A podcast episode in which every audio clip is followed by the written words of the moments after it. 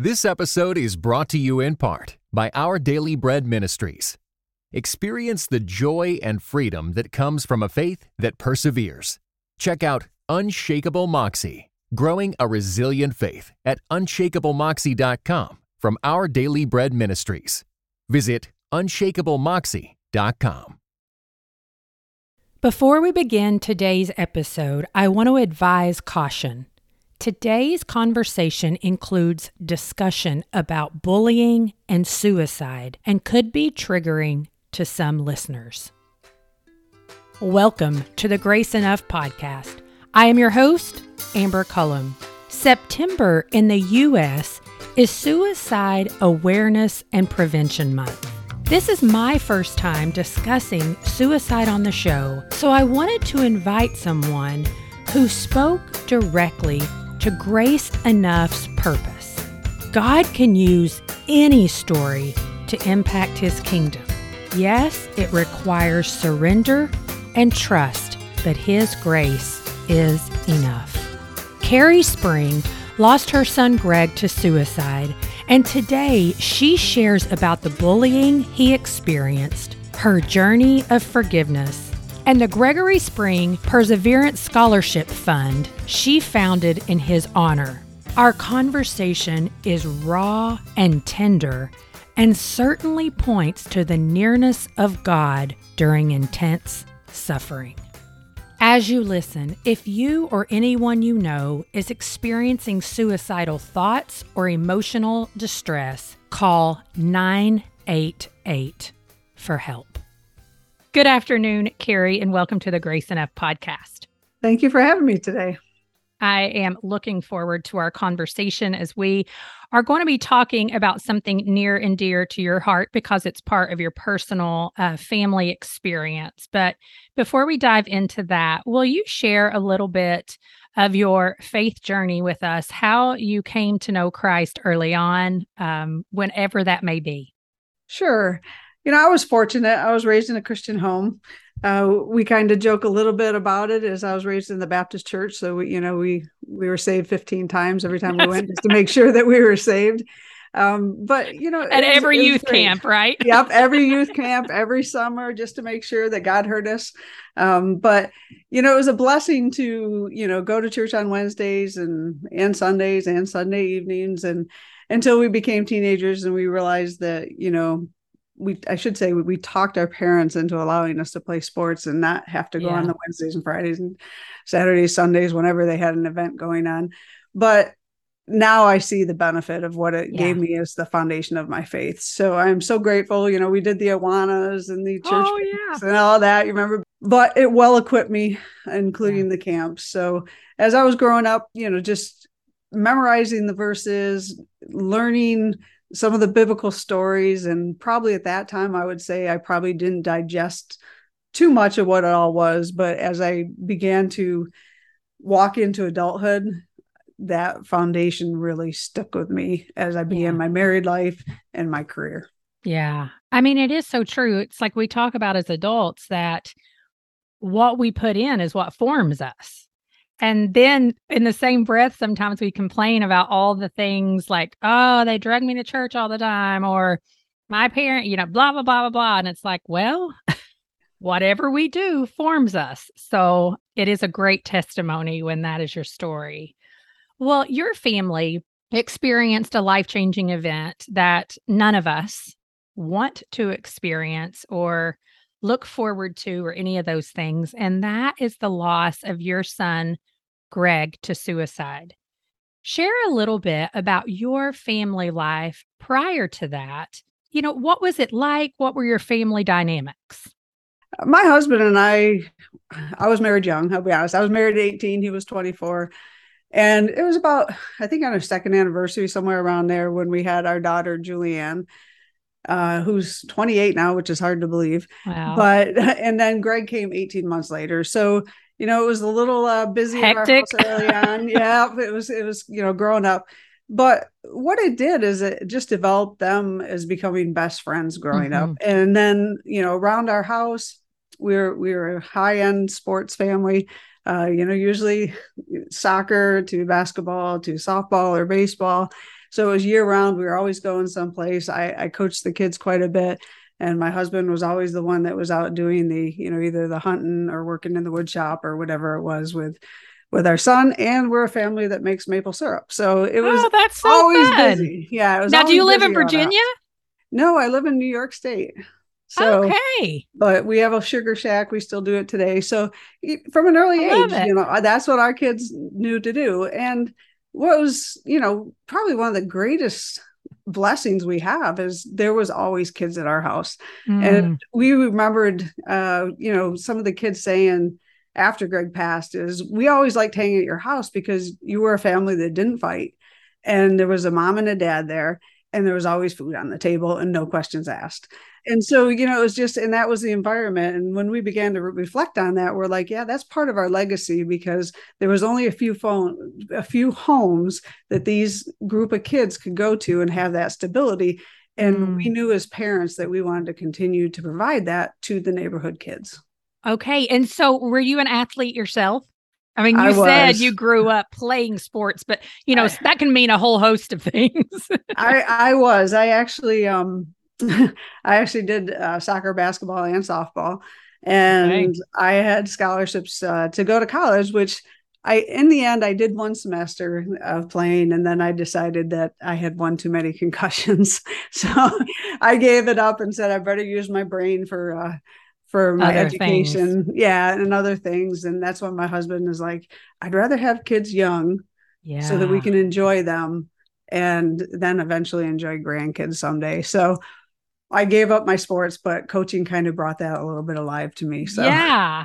I know. I mean, I say that because I played basketball and not in college, but, you know, for years, obviously growing up. And I sometimes have thought like, oh, I think I'd enjoy coaching basketball. I don't know for sure if I would, but I certainly love the game. So I think coaching your kids would be very, very enjoyable. Yes. Well, share as much as you feel comfortable with about the day and the few days after, just the circumstances surrounding the loss of your son. So one of the things to know, you know, about Greg is he was growing up about second grade.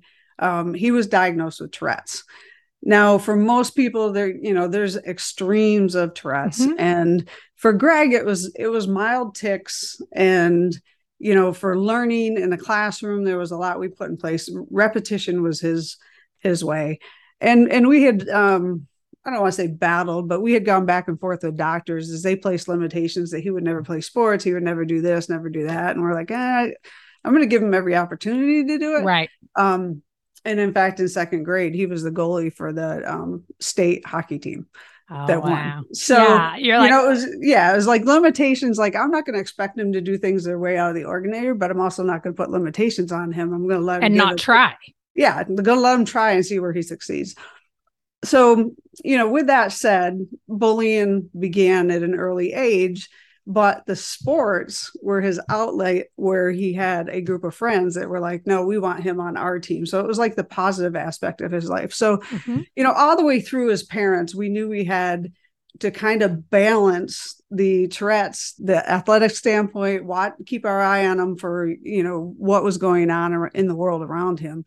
And things were going good. And of course, he had a little bit older sister that all her friends and everything were like big protectors of him. But as he began to get in junior high and high school, the bullying continued to get worse. But the thing that we didn't pick up on right away is how good he was at covering it up. Mm. Because one of the things that Greg always did was he had a smile on his face from morning till night. You hardly ever knew that anything was bothering him because what we found out later is it was his way of covering up his pain, even to us.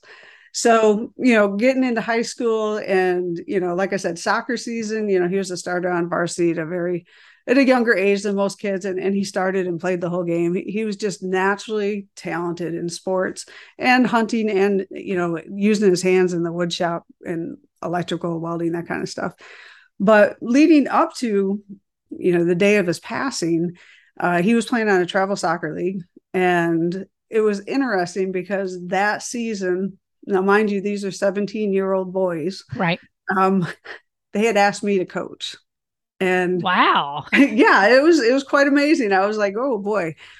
And they had a coach that couldn't make all the games. So we kind of co-coached when we could, because I was also with my daughter's older team. And I was like, wow, this is kind of cool. You know, like we really want me to do this. And we had a great season. I mean, really the difference between boys and girls are the sounds they make and the smell, you know, those are really the difference. But listen, I have a boy and a girl, so I know that to be true. Yeah. But as far as coaching and the desire to learn and the respect that they gave me was a great experience that I'd never thought in my coaching years that I would even experience. And we had a great season. And so it was Father's Day, and it happened to be a weekend where both the kids played. My daughter played in a tournament and he played down in a different town. And we came back and we said, hey, let's go see my dad. Let's go see my husband's dad. And we all went up, just had a great day, you know, and it just, everybody, it was a winning tournament. It was a winning game. And we just celebrated. We celebrated that the school season or the school was almost over, and that we were heading on vacation in a couple of weeks to Myrtle Beach, which is one of their favorite spots to ever go. And, you know, it was a great weekend. I mean, it was just like a typical family weekend for all of us, and really nothing different out of the ordinary. Right. And the next day, you know, we got up, and there again, Gino's dad, so his grandpa had a few strokes and it limited what he could do. And Greg was normal to go up there and help him out with chores around the house. And so he had gotten up that day, and he's like, so pause for a second. Did your father-in-law lived within like walking distance of your home or driving distance? Yeah. He lived within 5 miles of us. So he got up and he's like, hey, grandpa needs my help. Can I go up? And, you know, I'm like, yeah, you know, are ABC done? And, you know, you don't have, at that time they had final exams, but they only went for final exams. And then they could be off the rest of the day. So I'm like, yeah, sure.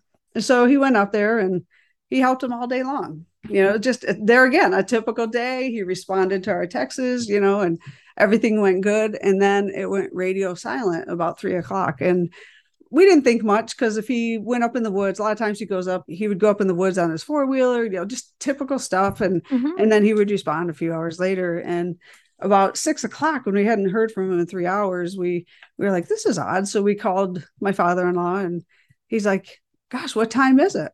I haven't seen him in a few hours either. And that's when our alarms went off. Like, what is going on? Did he roll over on the ATV? Did he, you know, what happened? And you know, that you have that gut instinct, and my husband and I both had it. We knew that something had happened. And one thing about Tourette's was things are impulsive. And so we got up, and about four hours later, my husband and I found our son had taken his own life. And, you know, it was hindsight. I can say that I'm thankful that my husband and I were the ones to find him. Mm. It is heart-wrenching, and as difficult as it was to remove that image from our minds for a couple years, it gave us the closure that we would eventually need through the process of healing and it all. Mm. This episode is brought to you in part by Beyond Ordinary Women Ministries, which prepares Christian women for leadership. At BOW, we believe that every woman is a leader because she influences someone. So, whom do you influence? Do you mentor a woman? Serve in the workplace? Or do you lead a small group, teach the Bible, or even lead an entire ministry? No matter who or how many you influence, our free online resources will help equip you. Our videos, podcast episodes, and articles from experienced women leaders will encourage you and perfect your leadership skills. They offer wisdom for dealing with ministry pitfalls, current biblical issues, health for your own soul, and insights for shepherding others well. In addition, BOW offers Bible studies designed to connect women of multiple generations. They provide a challenge to both women new to the Bible and those wanting to dig deeper. Be our guest and browse all of our free resources and low-cost Bible studies at beyondordinarywomen.org. So, in hindsight, can you look back now and see some signs that you didn't recognize at the time, or even now you look back and you're like, no. As far as suicidal signs, no. We had had conversations with them of, both our kids, suicide is not the answer. We're like, don't choose a permanent solution for a temporary problem, and they were very clear on that stuff. We could look back on hindsight and say, we knew he was bullied. Should have we taken him to counseling more? Should have we pushed a little bit more and maybe charged some of the kids that were bullying when nobody else would do anything? Should have we done different things in that aspect? Yes, we can look back and say that. Would have it changed the outcome? Who knows? That's right. We can't look at that. But as far as him, we had never heard of him speak about suicide. We'd never had any indication or any. It was like a total blindside when it came to suicide. The only thing that we knew was it was impulsive, and what messages he received in that day is unknown to us. And if he impulsed off of a bullying situation, we could put together with Tourette's that was a potential ending. Oh, yeah. Okay. Because it is such an interesting thing when you start to think about wow, what led to this? And you don't have answers, right? I think that would be the hardest part. Yeah. For a loss of suicide is wanting answers and not having them. Would you say that's one of the hardest things that you experienced? Oh, absolutely. And we have no note. We have no messages. We have no, there's nothing out there to explain that. And, I'll even share this, that there was so many conversations that I had with God, why my son? Why, there's one person in this world that could have stopped that. And that's God. He could have changed the outcome. He could have made sure that the gun was locked up. He could have, all these scenarios that me as a person on earth could come up with a solution. But reality is God's the only one that could have stopped it. And for some reason he chose not to. And going in even, and this, for our listeners, some may have heard me say this, but I questioned God. I was like, God, this kid is, drug overdose 3 times. They brought him back with a Narcan pen. And this one did this. And this one did this. Why didn't you take him? Why'd you take my son? Wasn't my home good enough? Wasn't this, wasn't that? Right. I think those are all normal responses. Yeah. And this is where it goes back to being brought up and having a foundation of faith is God said to me, and it was loud and clear. And I don't question God anymore. is he said to me, I knew where Greg was coming. And he was coming home. I don't know where those others are coming. So it's your job to go witness to them. Oh. And at that point in our journey of healing and our journey of grieving, even still, because there are still hard days, even 9 years out. Oh, is absolutely. What I learned is I know those questions I still have, but I don't care anymore about the answers. Because it's not going to change the fact that Greg is in heaven and never coming back to earth in his arms. So for me, it's a closure on those questions. It's just, I trust God with his decision is now the answer to those that I accept.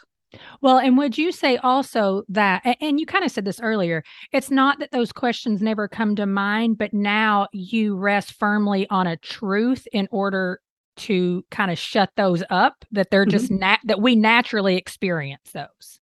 Yeah. Yeah. Oh, it's a natural experience. And even my daughter getting married a few days ago, or 10 days ago now, those questions pop back up like, Greg, you should be experiencing this. Greg, you missed a great party. It was awesome. And your sister was beautiful. And, and yet I trust God for when he took my son home. And another concept that God really laid on my heart and allowing me to settle with it was I asked for a son and a daughter. I truly wanted one of each. And he granted me that request, but I didn't say I want them forever. He didn't give me a time plate when they were born, and I have to accept what I was given. And he, kind of this thought process of, if I told you when your son was born that you would only have him for 17 and a half years, what if you still wanted him? I don't know. Yes. I want to say 100%. I would say yes, because I trust God with his life, and I trust God in the fact that the reason he gave me Greg was because I would be strong enough to go through this and help other people. And I'm so thankful for the life he did give me, because he could have not given me any children. Mm-hmm. He could have said, sorry, I don't think you could handle it, or sorry, you don't deserve one. Whatever the case may be. Yeah. Well, and this is that situation where a dear friend of mine, Cindy, when I was really struggling with something a few years back, she was like, that's the thing. We receive the grace that we need when we walk through the next thing. Mm-hmm. Like, I don't even have that amount of grace at this point in my life, because I haven't walked through something like you have walked through. And I might not ever. I hope that I don't. I pray you don't. Absolutely. But, you know, you can see people who've gone through a lot of various traumatic experience look back in hindsight and say something very similar to what you just said. And then I'm sitting on this side of the mic going, I don't know if I would look at God and say I would take him. Mm-hmm. Now, I think if I were in your spot, yeah, absolutely, because I would still want my baby. Mm-hmm. You know, the memories never end. I'm telling you, you look and say, what did he accomplish? And it never ends. It never ends. Wow. Yeah. Well, so tell me this, if you, and if your daughter would feel comfortable, you know, how did she deal with, as obviously you don't know every internal thought that she has, but I know it had to be incredibly difficult for her. You know, the interesting aspect to my daughter is, one, she had just finished her freshman semester at college and was living there to work there in the summer. So for her, the instant thing was, I wasn't there to protect him. Yeah. So the guilt. Second part is, she was a forensic science major. Oh. And then going into receiving her master's in intelligence. So she was in a position of, you know, sometimes you can know too much information or have seen too much stuff. Amen. So we really had to step back and come up with a plan of attack for the first year of putting guidelines in place to say, as a family, this is what's going to happen. We're not going to, you know, for her, change her major. We're going to make sure that things stay the same. No major life changes are going to happen for a year. We will put support in places for school. Yeah. Just different things. We're going to, you know, a counselor will be available.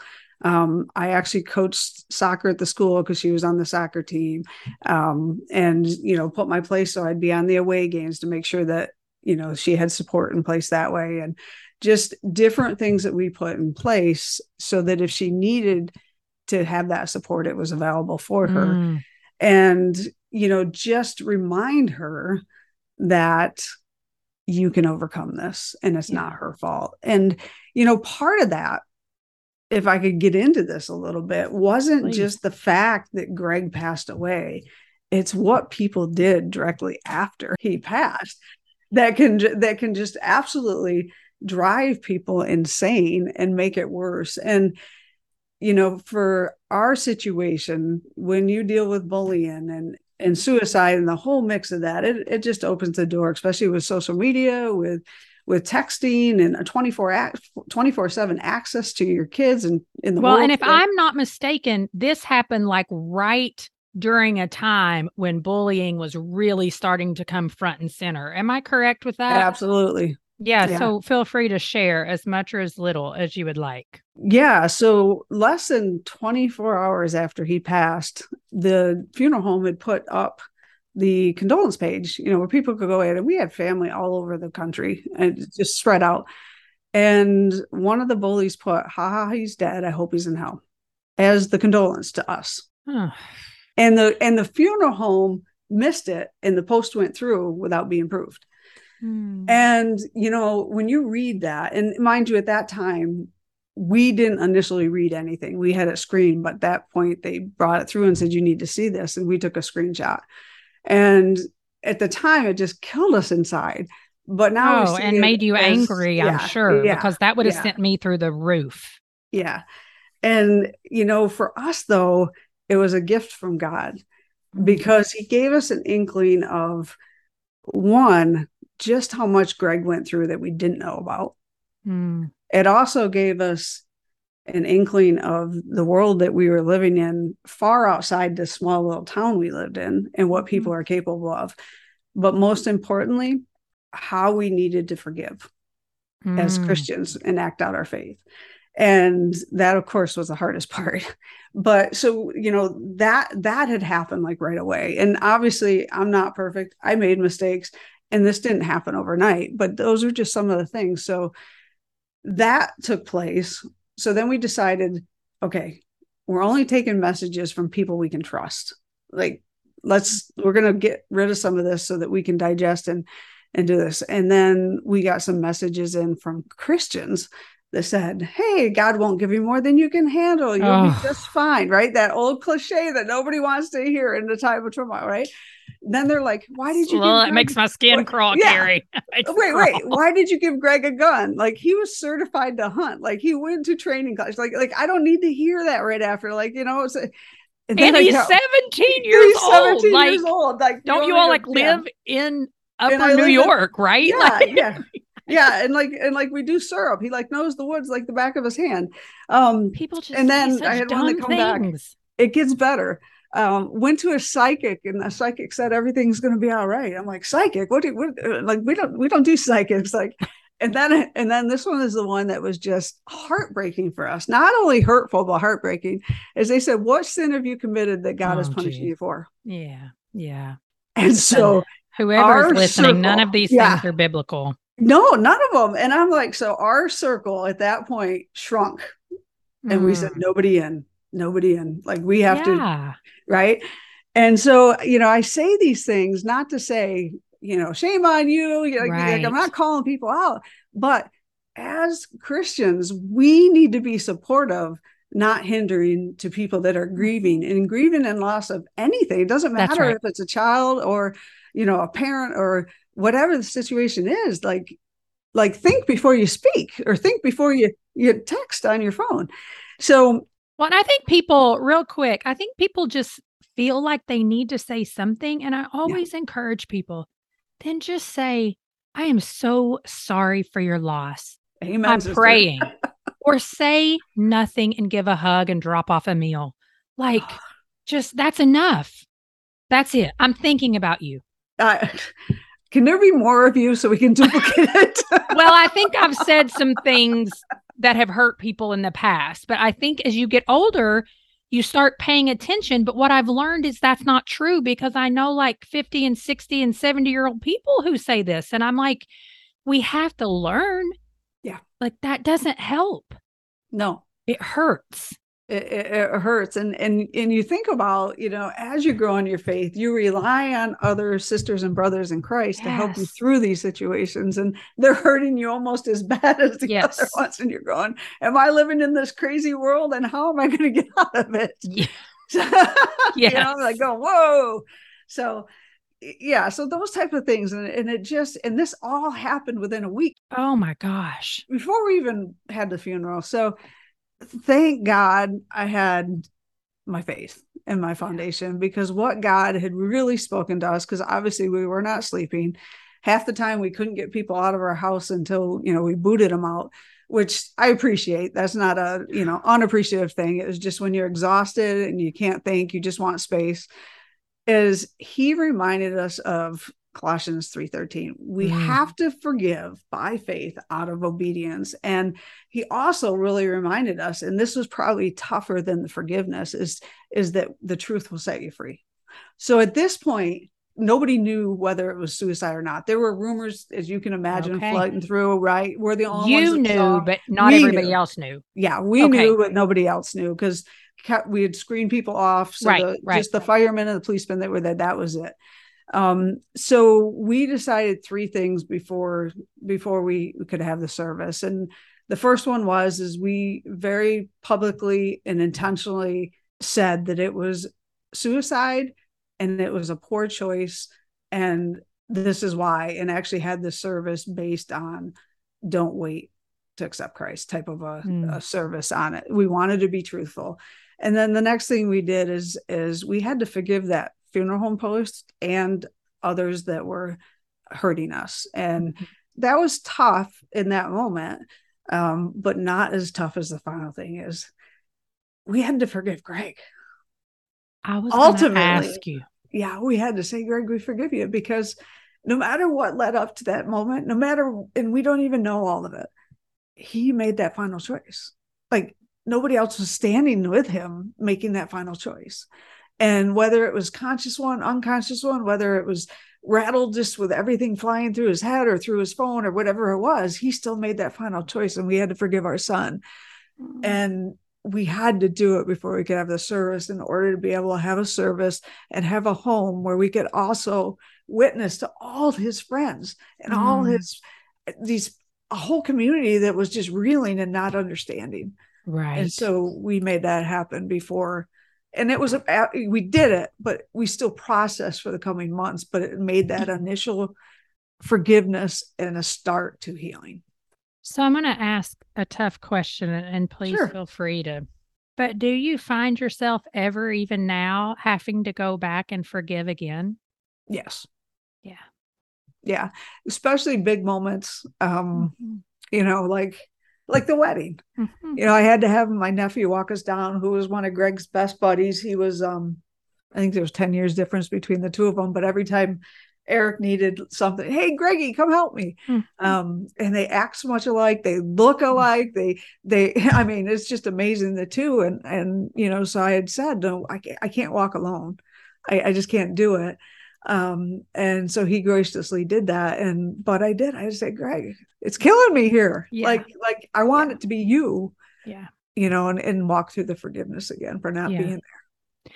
And I point that out because I think, again, well-meaning Christians can sometimes say things about forgiveness that just aren't true. Yeah. It doesn't mean you didn't forgive someone if you have to do it over and over again. Right. It just means the offense has come back up. Yep. Your heart is broken. Yep. You're angry again, and you take it back to God and you forgive again.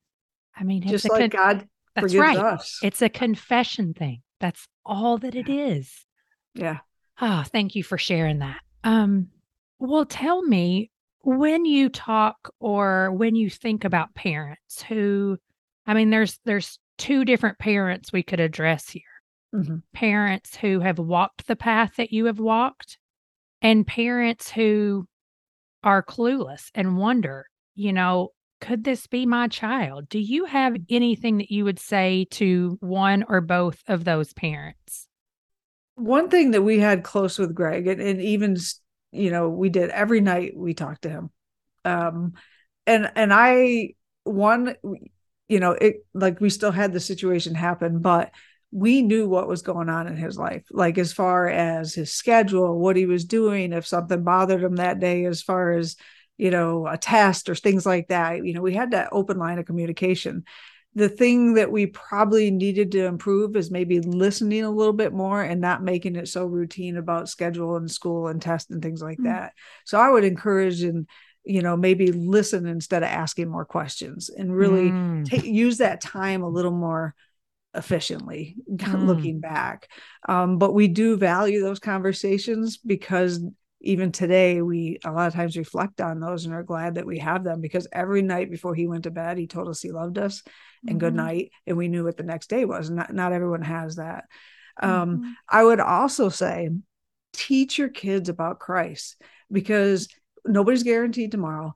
Nobody knows what's going to happen, good, bad, and different, whether it's a car accident, whether you're not there and there's nobody else to leave your faith, because then you know that you'll see your child again. Like, I know I will see Greg again, despite the circumstances. The other thing, when it comes to suicide, whether it's from bullying, whether it's from depression, anxiety, whatever the thing is seek counseling, because there are things that can help. Sometimes people need medication. Some people need a diagnosis. And, you know, Greg was both. He had medicine for his Tourette's. He did see a counselor. Did we do it enough? There's a lot of things we can go back and say, maybe, maybe not. Right. You know, we can't, but at least make an attempt. And the other thing that I would highly encourage, especially out of ours, was don't allow others to be the dictator of what is done in circumstances. And what I mean by that is if your kid's getting bullied and you're just going to trust the police or the schools to make sure that the bullying stops or the discipline is proper for the others, don't. You're your child's best advocate. And you need to follow up and make sure. I didn't know that things weren't happening properly. I didn't know that things weren't really being taken care of because I just assume when they're in their care, they take care of things, right? Well, and you're not a mama bear, right? Like we criticize those people sometimes, like stop always running in and rescuing. And that's hard. There's a tension of, oh, when do I need to go? And when do I need to not? And I don't think you made the right or the wrong decision. Hindsight is 20/20. Yeah. And know your laws. Like, know what your disability laws are, know what your IEP laws are, know what your what the laws are within the school if bullying does happen. Like New York State has a new law in that they have to report it online. You can report it online. So there's a lot of things out there. Educate yourself because you're going to be your child's best advocate. And if you have an inkling, call the suicide hotline, find out what there's out there and find out what immediate sources there are in your area and take your child there and get help. I really love that because you are a person who you had communication with your kid. And obviously not everyone does that, but it still happened. And that's where the Christ piece comes in, because I think some people listening may be like, yeah, but it still happened to you. Yes, because life is not a formula. Parenting is not a formula. What happens to our children is not, if I do X, Y, and Z, then they're going to do X, Y, or A, B, and C. Like, it's just not the way it works. No. And we want to believe that. And I think Christians are the worst. Like, raise a child up in the way he should go and he will not depart from it. I'm like, well, yes, but we take that out of context a little bit, right? Like... Or they forget about James when it says, you will face trials and struggles, and they forget about that aspect. Right. Yeah. And that's the thing. When I'm saying this, I'm not mocking the word of God. I'm saying like, we can't slap Bible verses on things because there's a whole lifetime of 24 hours a day caring for people, and decisions change, and we do things right and we do things wrong. And so let's not act like there's a formula for it. Yeah. No, there's no formula. Absolutely. And so it is, you're right. Like teaching them about Christ from a young age to where, even though you're suffering on the earth without him, you know, you'll be reunited with Greg one day. Absolutely. Yeah. It'll well, so tell day. Me. Yeah. Right. I know. It gives us hope, doesn't it? Well, I know you've set up this scholarship fund. And I want to make sure I don't mess it up. Gregory, he goes by Gregory, right? Yep. Spring Perseverance Scholarship Fund. Fund. So tell us a little bit about that, why you set it up, what it does, you know, how you go about distributing that, all the things. This is my heartbeat. I'll be honest. This is what I love. You know, one of the things Greg was a kid always helping others. Like if there was a kid in need their tire changed, he could do it. If they needed something welded together, he would do it. If a teacher wanted a napkin holder made for Christmas, he was on it. That's just how the kid was. And he was also an entrepreneur that would take our maple syrup and sell it out of his locker and never let us know about it. So we have some great memories about that. But and he played travel sports. So, you know, hockey and that, we had some travel programs where kids all around the community were. And so we had said that we wanted to continue sharing and really pouring into the lives of our youth in the area and start a scholarship fund. But we also wanted it to be a preference to kids going into trade because Greg was going to be a welder. He had already been certified as an adult, but he loved working with his hands. He can make just about anything. So we kind of got that as the foundation of how can we make this happen? And then what school districts would we include? And so we went out and we started thinking about it. And I'm like, I was a Portville graduate. That's near Olean and Allegany. He played with kids on those teams. And then we have a couple of small schools, Hinsdale and Frankville and Elkville, and then all kind of like within a short mile radius. And I said, okay, this is what we're going to do. So we started doing the fundraising. And what is so cool about what God does is first couple years, you do the good old chicken barbecue, get the raffles going, all that stuff. There's so much work and you're going, and we gave out $2,000. So we gave out like $400 or $500 scholarships. And we're like, we're doing this, man, it's a lot of work. We're doing it, you know, girl, so, you work in ministry. You should know all about that. Absolutely. But here's how God works. He knew our heartbeat. And somebody made a connection with the Buffalo Sabres hockey team organization.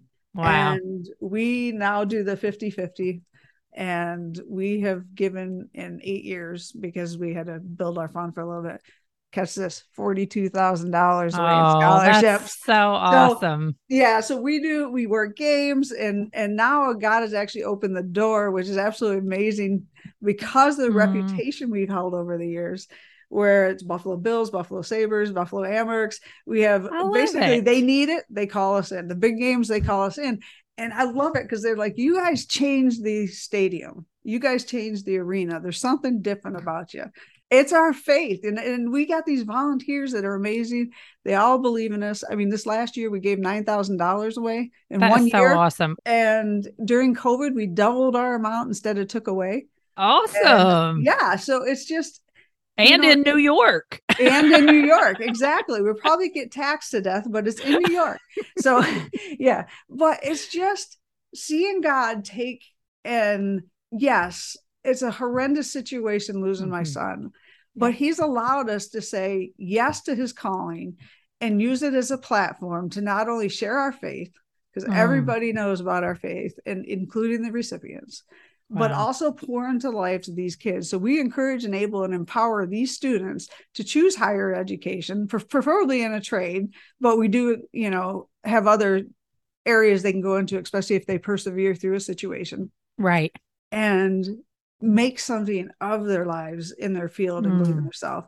And I'll share this one thank you we got. This one young man wrote us a note after the fact and said, "You believed in me, so I believed in myself, and now I have my degree." Wow, what a gift. Yeah. Yeah. And I mean, that's the legacy you were talking about of Greg earlier, right? Like, amen. It keeps giving. Do you raise some awareness, some suicide awareness through it as well? Absolutely. We not only do it in the letters we give the kids, we do have bullying and suicide prevention. Sometimes I go out and talk on it. I have my own podcast with it, but we link in with different organizations. A lot of what we do is, I don't want to say behind the scenes, but they're just like, parents will call us. People know elbow that want to need help. So we're out there quite a bit with doing those programs. We've linked in with the suicide walks, Out of the Darkness walks, I think is what the one's called. So we are linked into a lot of foundations and things that are already set in place. Because I said, why reinvent the wheel? We'll just participate in these. And it has been good for you. So rewarding. Yeah, it has. I feel like we reinvent the wheel way too much. Yeah, yeah. Because we want our own thing. Yeah. My husband and I say it all the time, even when we're up in the stadiums, it's not. And everything we do, we just have Greg's name on it. We don't want any credit. It's not Gino and Keri that are doing this. This is Christ doing it. And it's seeing the church work in the community. Wow. I absolutely love that. And I just feel like, even just through this conversation, like, I can see your passion. Not everybody else can see that, but your faithfulness to keep walking a path where it's so easy to feel sad for a long time, to live in despair for a long time. And so you have not allowed those feelings to really take control of you. And that is Christ in you. And so what an honor to have you on the show. Before we go, what is the name of your show? The Real Raw Truth Podcast. The Real Raw Truth. Yeah, Real Raw Truth Podcast with Robbie Raw. And we're going to be getting you on. Awesome. I would love it. So Thank you so much, Keri, for being here today. I'm grateful that you are willing and continuing to share Greg's story. Thank you for having me. It's an honor. Don't forget, if you or anyone you know is experiencing suicidal thoughts or emotional distress, call 988 for help. If this conversation is one you found encouraging, I would be grateful if you would share it with a friend. Thank you for listening to the Grace Enough Podcast. Tune in next time.